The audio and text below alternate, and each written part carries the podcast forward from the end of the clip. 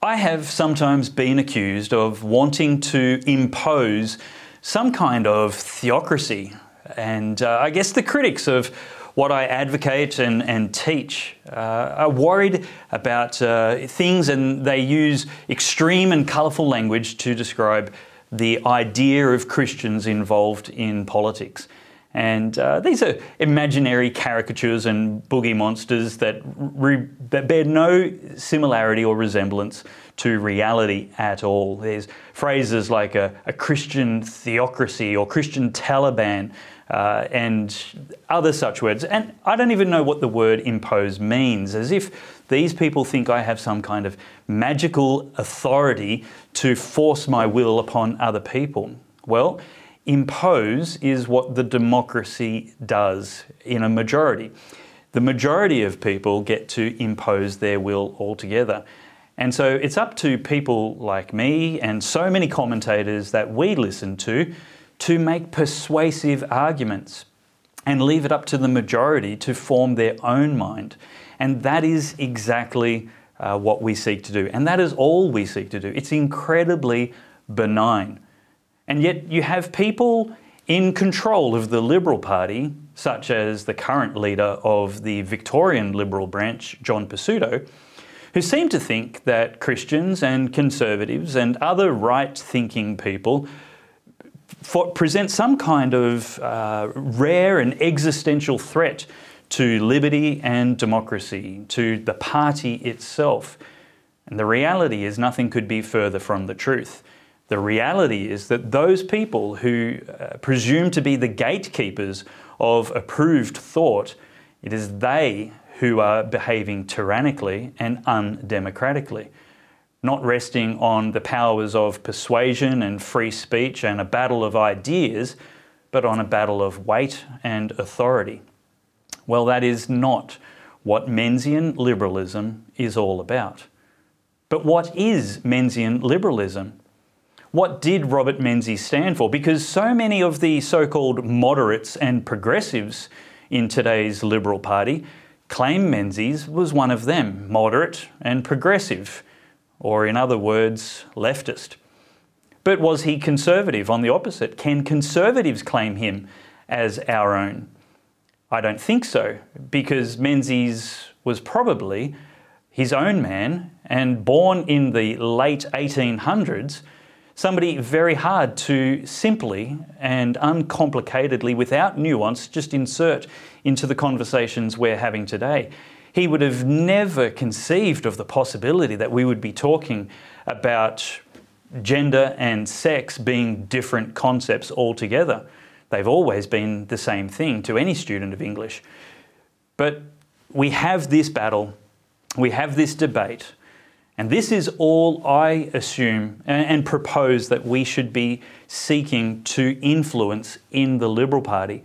Not our own uh, standards, but uh, in a narrow sense. And of course, we should bring our standards to every debate. But what we should do when we're in any, any party membership is actually bring our values there and hear and tolerate those other ones as well.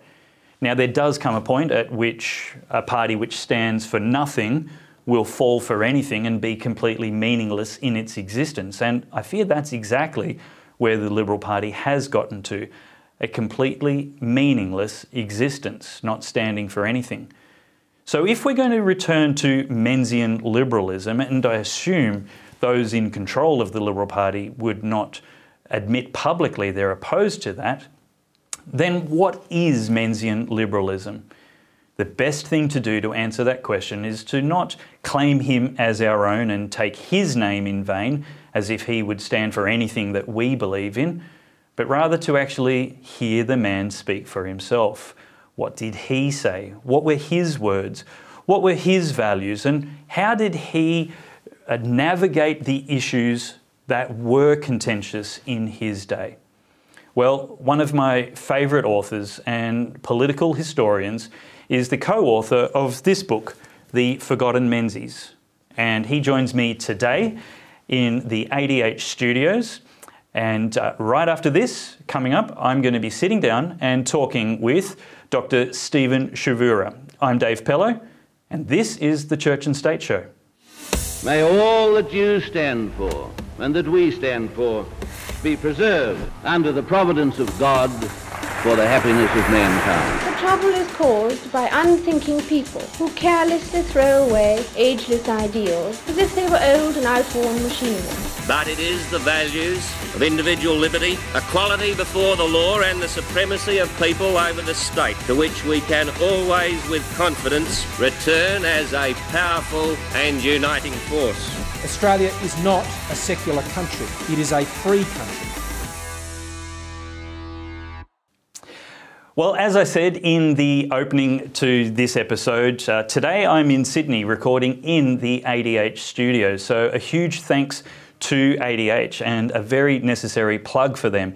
If you're watching on The Good Sauce or on my website, davepellowe.com, make sure you have downloaded the ADH app. There are so many right thinking thought leaders that you want to watch and listen to in that app, and uh, it's a great platform for free speech, uh, entirely without censorship, and the kind of uh, free thinking that is unpopular on the lying harlot media, all of them.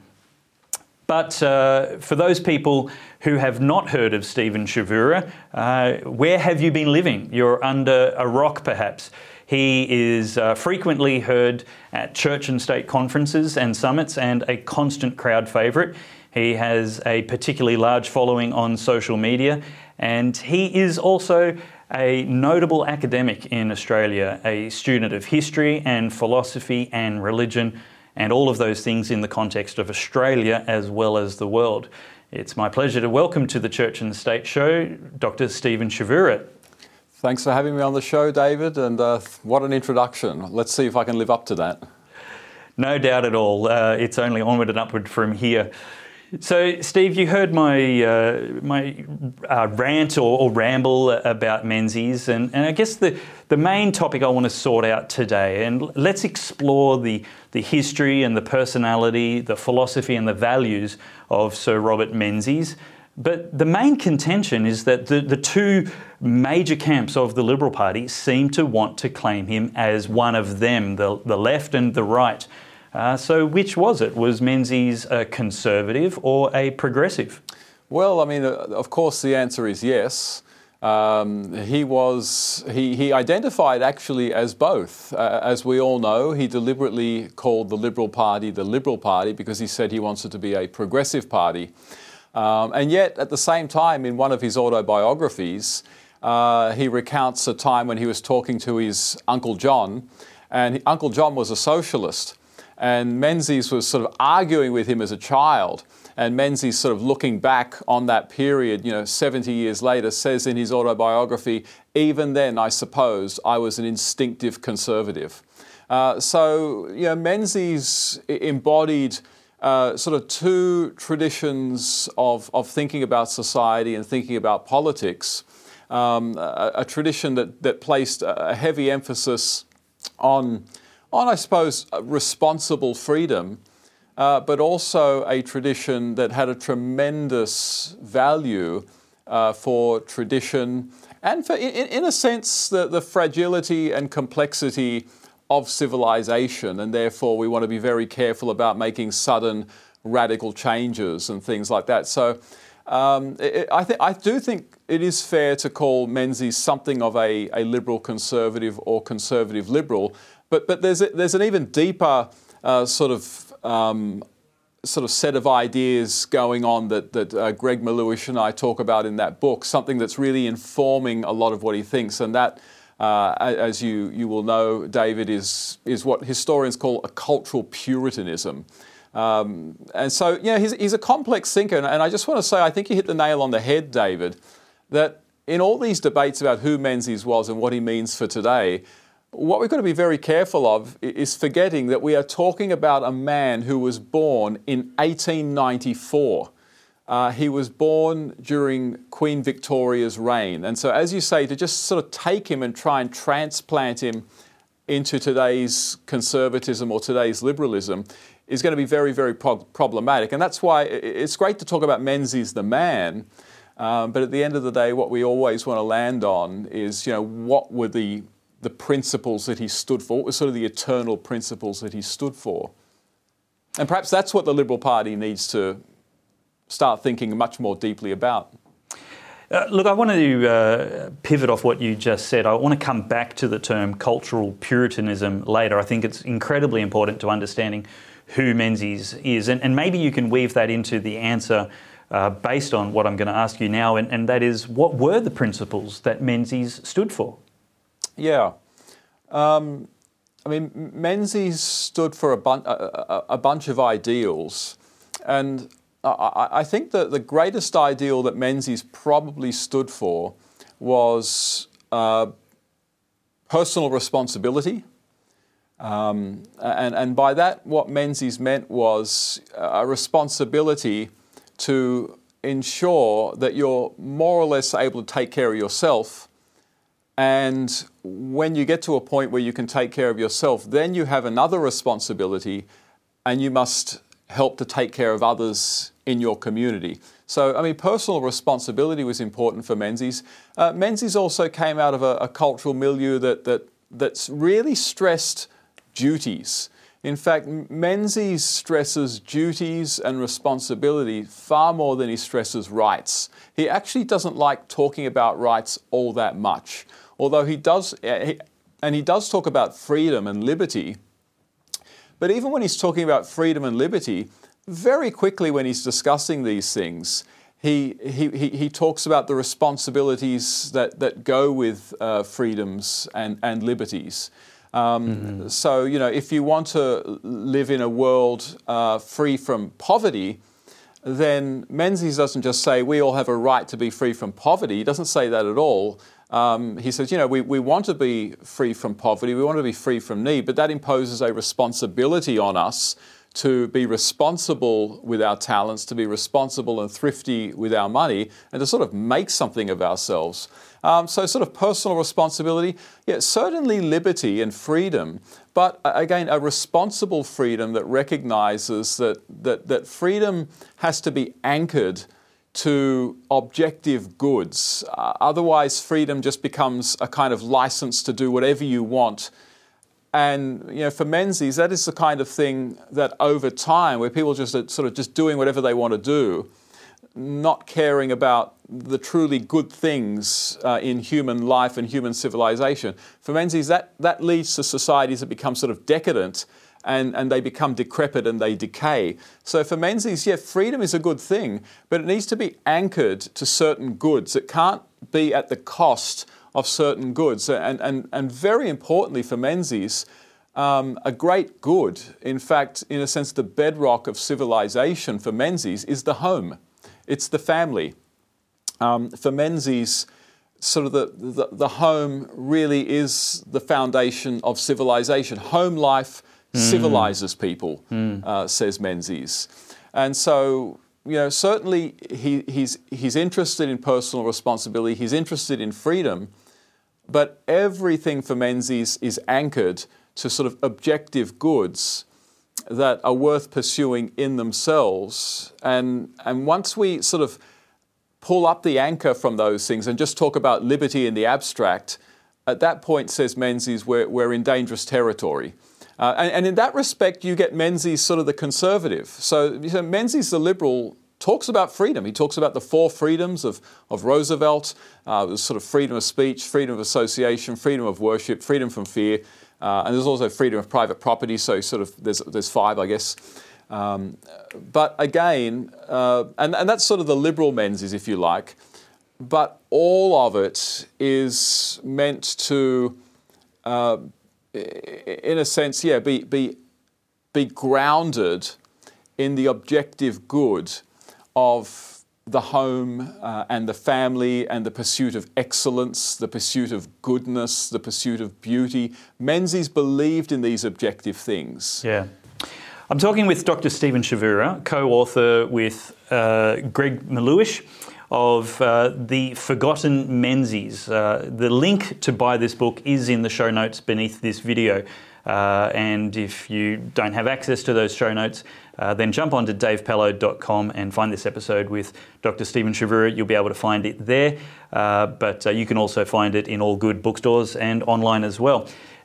In reading this book, I actually get quite excited, and and uh, I think I'm starting to uh, maybe make Menzies stand for whatever I do because I'm I'm hearing echoes of what I'm so passionate about at the moment, and that is a, a long path to fixing politics in this nation through a reformation of culture. And I, I really subscribe to Os Guinness's golden triangle of democracy that democracy is at its best uh, when it is built on freedom. Uh, and freedom is a necessary foundation for faith, and faith is a necessary foundation for virtue. And it's that virtue which makes a, a democracy possible uh, in a benevolent way, good for society, good for flourishing, good for people, instead of the way it can be malevolent. And, and we've seen so much malevolence in democracy uh, in this decade because of the speed at which uh, Australians descended into safetyism, uh, preferring to impose their will on other people uh, at the violation of freedom. Uh, and that seemed quite tyrannical an outworking of democracy to me. And it stemmed from a lack of virtue, that people were afraid and, and the opposite of uh, self reliant. They were completely willing to outsource uh, their safety uh, and personal responsibility to the state uh, and to appointed experts to tell them what to think and what to do and how to behave and when they could even leave their home or pursue an income or educate their children. Uh, and, and I think that there is no law which can constrain a people who are not constrained by virtue in themselves. And so the virtue, uh, to, to use, uh, I guess, this term, um, that Menzies advocated, uh, this cultural puritanism, if you like, um, is, is, something that I'm like, yes, that's exactly what we need. What Menzies argued for is exactly the political reformation we need right now. Instead of everybody else demanding that they be able to rely on the taxpayer uh, and public programs and, and government spending. Uh, and, and all of the problems that we're seeing that creates now housing uh, crisis, inflation, and, and, and so many cultural um, you know, if you want to see a theocracy, we, have got a leftist theocracy at the moment where their values are being imposed. It's illegal to offer people talk therapy in counselling if they seek it in regards to sexual confusion or gender confusion. It's a it's potentially a jailable offence. Now that is the imposition of a of a worldview that is the complete opposite of, of liberalism, uh, and that is from the left of politics. So, as I read this book that uh, you and Greg Melleuish have written together, I'm like, yes, let's get the Liberal Party, let's at least get one of the parties back to this Menzian liberalism because there's this, this period in time that I think we could learn a lot for if we just said, hey, what about the combination of being reliable and self reliance as well? Explain more for us about cultural Puritanism. Uh, Puritanism is probably uh, quite a pejorative label at the moment. If you called somebody that, you're, you're probably being insulting. But what did it mean to Menzies? Well, I mean, Puritanism and the Puritans, up until the 1950s and 60s, were held actually in high regard uh, in, in, much of Britain and America uh, because the Puritans uh, they placed a heavy emphasis on government by consent. So Puritans who sort of emerged out of the 16th century and, and, and were very critical of the Church of England because they thought, quite frankly, it was still too Catholic. Uh, Puritans were very often quite critical of forms of government where people don't vote in those people who are going to sort of govern them. And so, so Puritans spoke a lot about government by consent and that that's the only sort of legitimate form of government. And, and so what you have with Puritans, they were sort of harbingers of sort of modern democratic theory, um, and you get these from their writings in the 16th and in particular, in particular in the 17th century. And then, of course, the Puritans most famously uh, set sail from England and other parts of Europe in the earlier part of the 17th century and come over to the New World, come over to America, and they start their own Puritan colonies. Now, these Puritan colonies were not exactly bastions of religious freedom, but what they were bastions of very often was uh, of democracy. That is, where the, the community rules and the constitutions were written up by those who were sort of citizens of these towns, uh, very often towns in, in the New England area uh, on, on, America's sort of east, east coast. Um, and yet there were other sort of movements loosely associated with the Puritans, the nonconformists, and they did come to start to champion religious freedom as well. And so, you know, in the 18th and 19th and sort of the first half of the 20th century, when someone mentioned the term Puritanism or Puritan, very often what they meant was, by that was someone who was sort of uh, um, someone who was independent, who was sturdy, who sort of loved um, being free from the control of some church or some government uh, out, sort of outside of their own consent. It, it kind of it, it, was a term of sort of virtuousness and and and sturdiness and strength. Uh, often you would hear the expression, you know, in the, the, the 19th and, and, particularly in the 20th century, that, you know, the, the, the sturdy Puritan. Um, uh, and then it's really in the 1960s mostly, 50s and 60s, where Puritanism starts to take on its modern connotation of basically of wow, wowserism, to use an Australianism, um, sort of being very moralistic and things like that. But mm, but prudish. But in, yeah, prudish. But in Menzies' time, there was a kind of sturdiness about it, and that's why I get a bit annoyed when when modern critics of woke constantly call it a sort of new Puritanism, uh, because in actual fact, those who do sort of love liberty and they love accountable institutions, uh, institutions that are sort of accountable to the people they've actually, they're actually in great debt to the Puritan movement. They, they just know very little about it other than the caricatures mm. of Puritanism that come out of the 50s and the 60s. Mm. If they knew a bit more about Puritanism, they probably wouldn't be comparing the woke uh, to the Puritans, I don't think. Um, so in Menzies' time, um, Puritans were really revered. Um, and, and when historians talk about cultural Puritanism, they talk about a kind of cultural a set of cultural virtues like sort of independent mindedness, um, self reliance, godliness, very often, and also a sense of obligations to others in the community. Uh, so it wasn't about individualism, and, and that's very important that, that Menzies actually didn't like individualism. Mm. He thought it was quite selfish. What Menzies liked was individuality. That is, that you're your own person, you can stand on your own two feet, but you recognize that you're also sort of born into a society, not just with rights, but with duties to others. Mm. Uh, and, and, and, this very much sums up sort of cultural Puritanism. If you want sort of the great Australian manifesto of cultural Puritanism, it's Menzies' Forgotten People speech. It's all in there. And that's how I kind of discovered that the best way to describe, certainly Menzies up until the end of World War II, is not to talk of him as a liberal or to talk of him as a conservative or even to talk about him as a liberal conservative. He really was a guy who was desperately trying to revive the virtues of, cult- of, of cultural Puritanism in Australia that he felt were under attack and at threat by the socialism that had become very popular during the Great Depression and was also becoming popular again uh, during World War II through state planning. And of course, as we know, the Labor government um, after World War II tries to maintain the rations, tries to and, and tries to continue to socialise industries.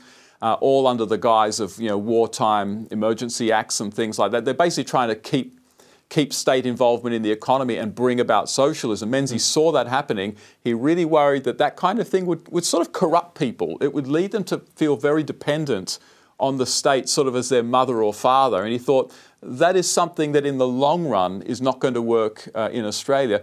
And, and the other threat that he saw to sort of the virtues of cultural Puritanism was Marxist communism, which of course becomes very powerful uh, in the West uh, during the Depression and after World War II. And, and, the thing he didn't like about Marxist communism was not just that it was tyrannical and completely e- eviscerated liberty, but it was atheistic. Uh, Menzies detested the atheism of Marxist communism. He strongly believed that any civilization worth its salt had to have some sense that it was reliant on a creator God that gives individuals uh, dignity. Mm. I, I, really love the talk about uh, a reformation of virtue, and I really do think that's something we, we all need to be advocating more and more for ourselves as well as for each other in Australia is, is this return to virtue. Uh, and I, I, resonate with what Menzies said that uh, we, we don't just, we, we, you know, dependence on government is the bad thing. Uh, what we should be championing is, championing is independence and dependability, self reliance and reliability. Uh, in, as much as possible, leaving government out of the picture altogether. Uh, are we uh, on the right side of politics now? At, at risk of overreacting to the last three years and overemphasizing individualism and rights? Um, I, I think that for sure in the what's often called the conservative movement in America and and in Australia, um, so, so, probably really well embodied in something like the CPAC movement in America and Australia.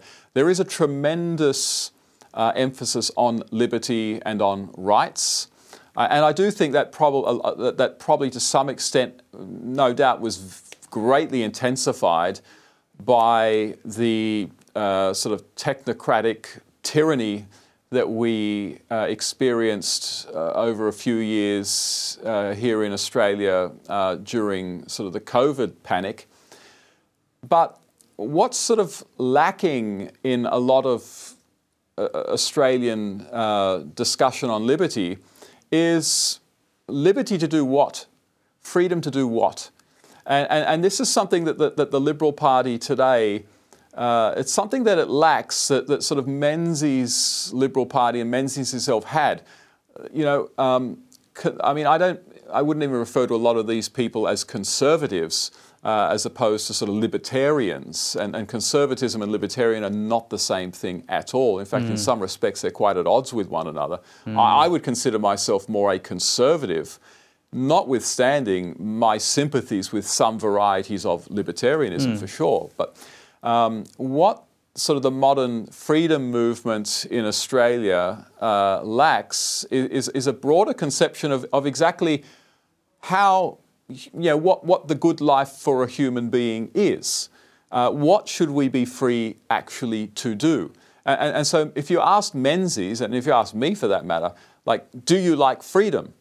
Um, Menzies probably would have said, and, and I definitely would say, well, it depends of freedom to do what exactly? What exactly do you want to be free to do? Right. Uh, do you want to be free uh, to mutilate your body and then demand that everyone calls you uh, by a gender or by a sex that you are not?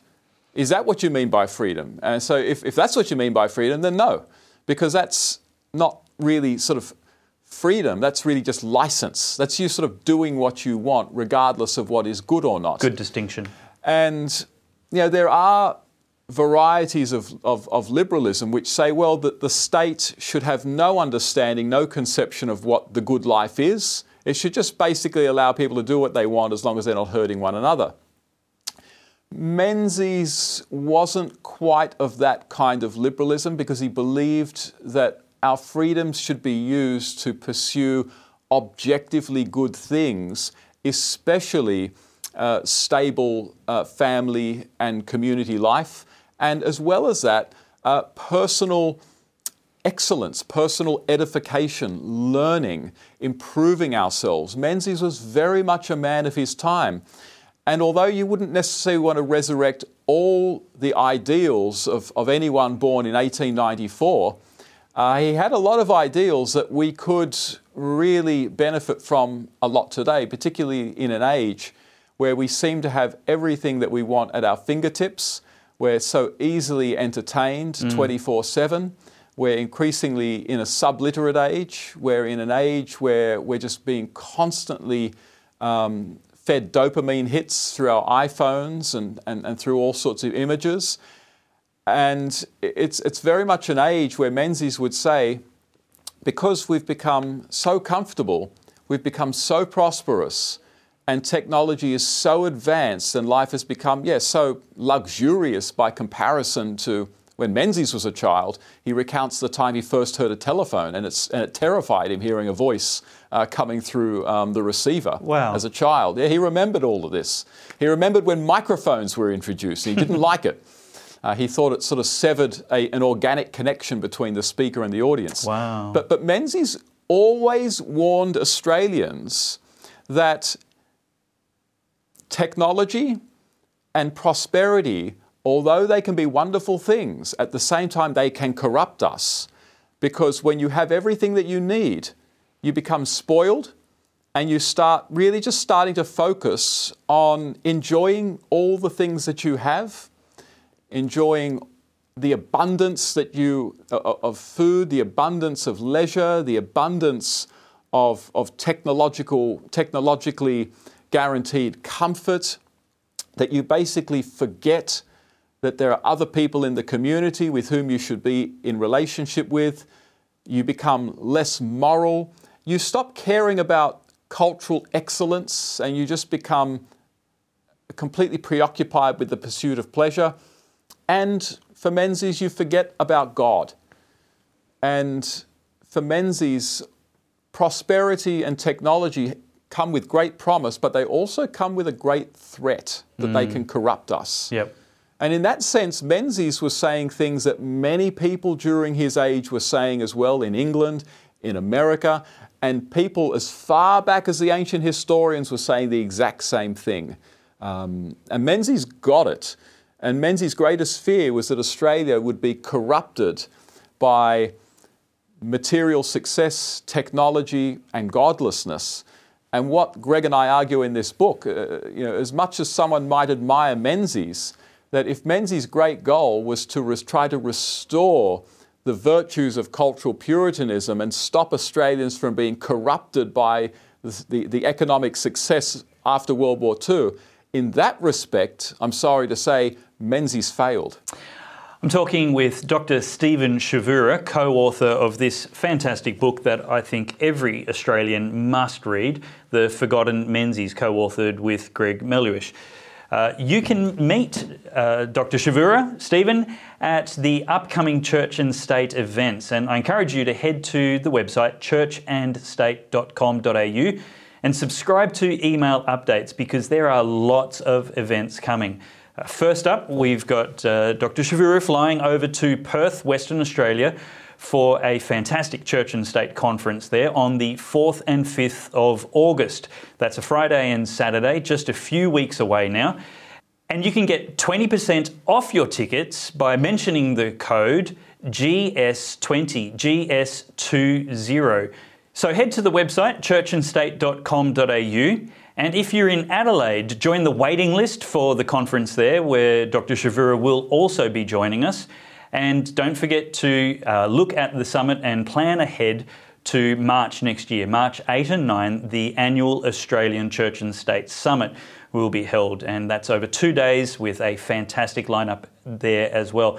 So, uh, Perth conference coming up, 4th uh, and 5th of August, and uh, add your name to the email updates list on churchandstate.com.au, where we're going to be talking about so many more great topics like this. Coming up in Perth, Dr. Chavura will be speaking about his perspective on that issue we will all be asked to make a decision on uh, in October, more than likely the voice referendum. Stephen, you know, thanks again so much for writing this book and for taking the time to join me on the show today. This is the Church and State Show, and I, as a born again practicing Christian, uh, believe that the Bible is the Word of God and the authority for morality and moral living. Uh, now, I don't wish to impose that on people. I don't believe faith is something that can be legislated. It is a free will choice and a response of the heart. Um, but obviously, we do have some laws in Australia that correspond with the laws of God, like don't steal, don't murder. Uh, where was um, where was Robert Menzies on freedom of religion, religious liberty, and even what place did he advise or encourage Australians to have in their development of virtue and morality to maximise the Australia that he was envisaging? Well, Menzies was a great advocate of religious liberty his whole life. Um, uh, Menzies saw it as the foundational freedom uh, upon which you know, no democratic, free civilization could possibly um, uh, could possibly escape. I mean, a- any free democratic civilization for Menzies had to first and foremost respect uh, freedom of of religion, and in that respect, Menzies would be utterly horrified at the whittling away of religious freedom in Australia in terms of attempts to take away the rights of schools to hire teachers and staff who are completely sympathetic with their religious points of view, uh, the ability of uh, people to be able to express their religious opinions in the workplace. And I, I would imagine he would just be bewildered at some of the laws that have been introduced throughout Australia, particularly in, in Victoria, uh, preventing uh, people from praying uh, for people who, for example, have unwanted same sex attraction or unwanted gender dysphoria. Menzies would see all of that as a massive state assault on freedom for people to believe what they want and also freedom for them to be able to form voluntary associations so they can pursue those beliefs and those ideals together. Because, I mean, Menzies understood that freedom of religion is very close bound to freedom of speech and freedom of association. Mm-hmm. Uh, people who have some idea of what the meaning of life is like to gather with others who have that same conception and try to live consistently according to it together. They also like to start their own institutions. Uh, which further those ideals. Menzies got that. It's something that Australia, unfortunately, seems rapidly to be forgetting about. And maybe it's because increasingly we're becoming de Christianized. And so people less and less care about religious liberty because they don't see themselves as particularly religious.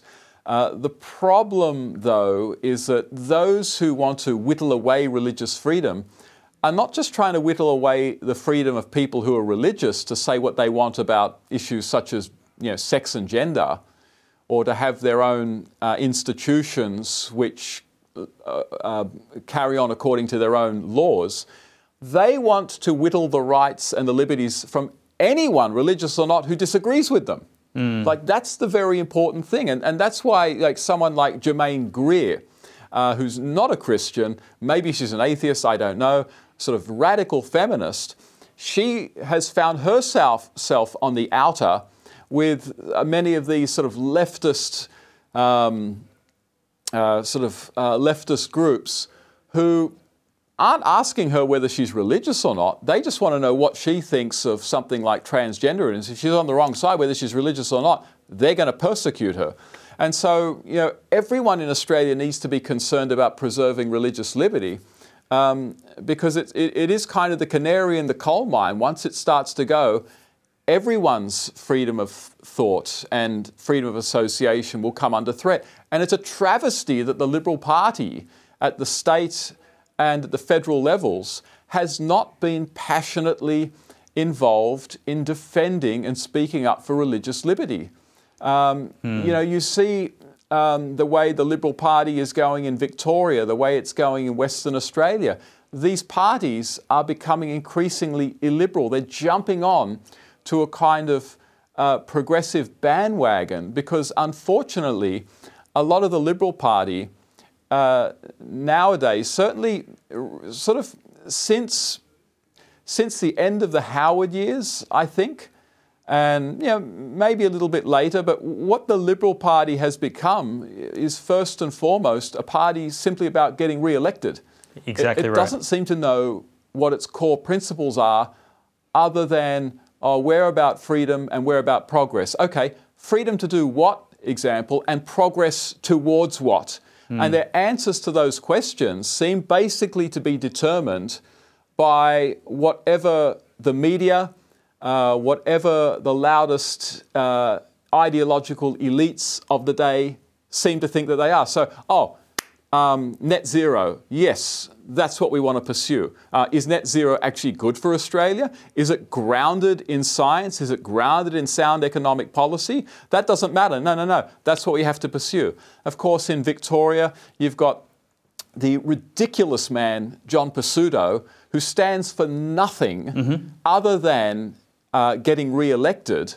Uh, he wants basically to make the Liberal Party more or less indistinguishable from Labor and the Greens, except on issues probably of taxation and government intervention in the economy. And this is a big problem with the Liberal Party today. As many Australians, middle Australia, um, it has a kind of conservative instinct. And we're going to see this with the voice referendum, which is going to crash and burn in October. Mark my words, it is going to flunk. And you're going to see sort of a kind of real Australia which says, you know something, we're not interested in this, these ideological battles. We want to make sure that our children go to schools that we choose. We don't want boys um, playing girls in, in, in sporting teams.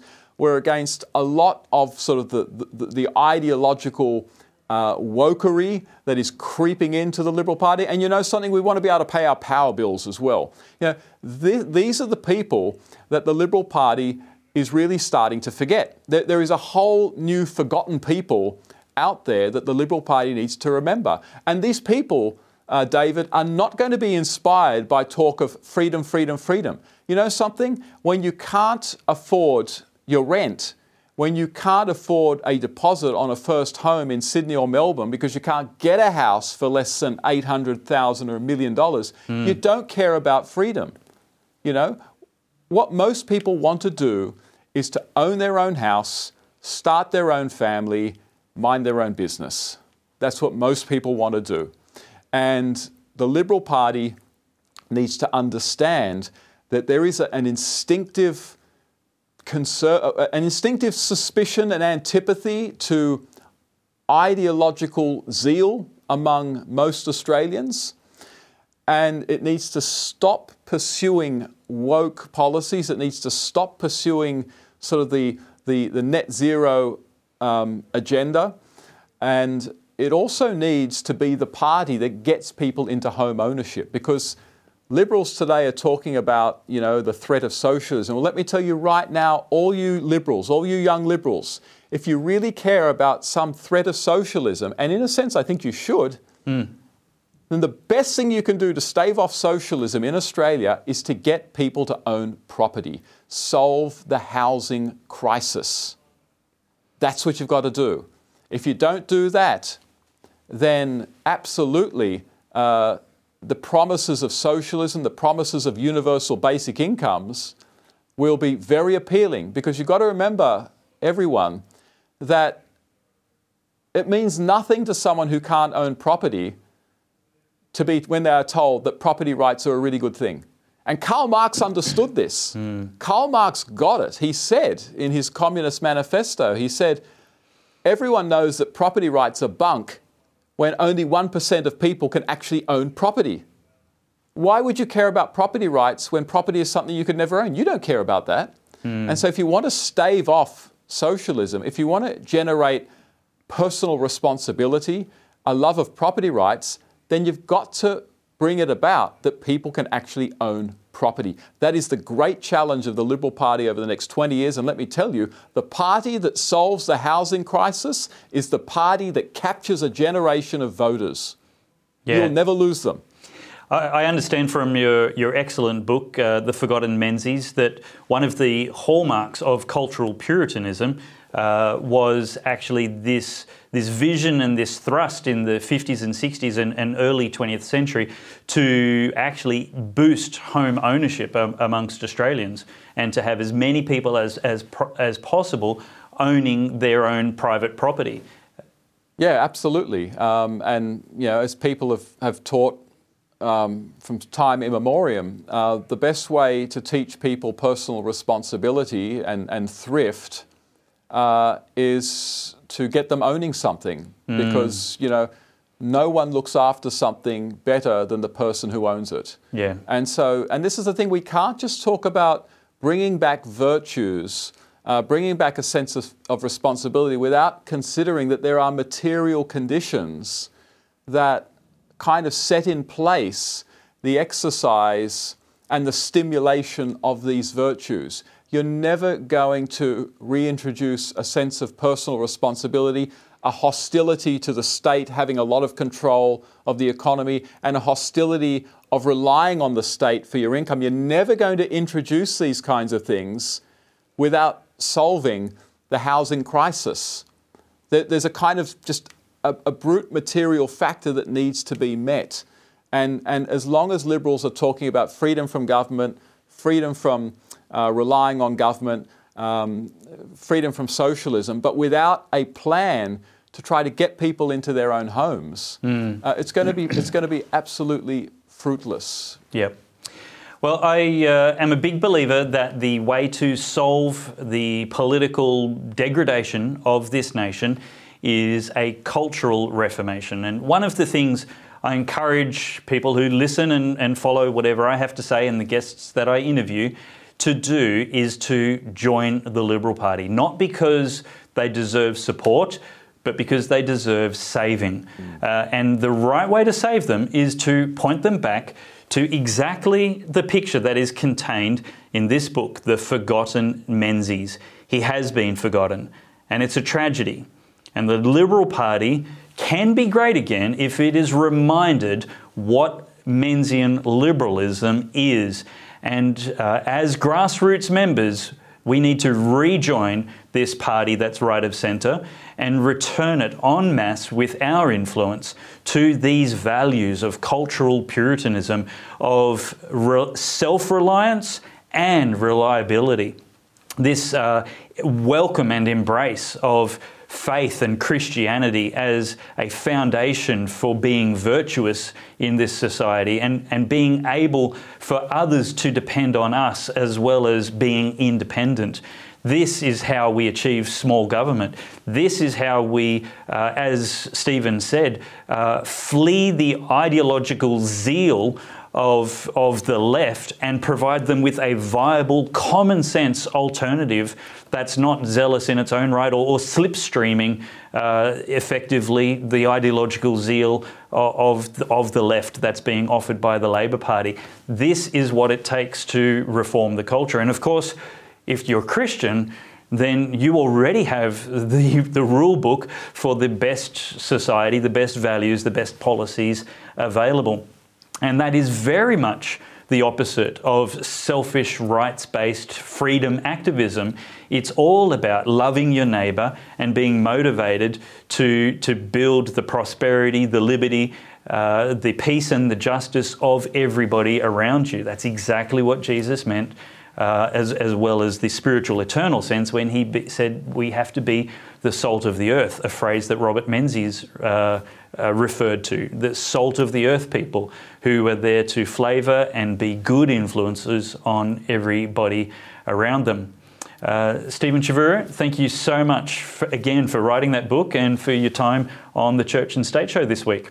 Always great talking to you, David, and thanks so much to the good folks at the mighty uh, ADH Studios. Indeed.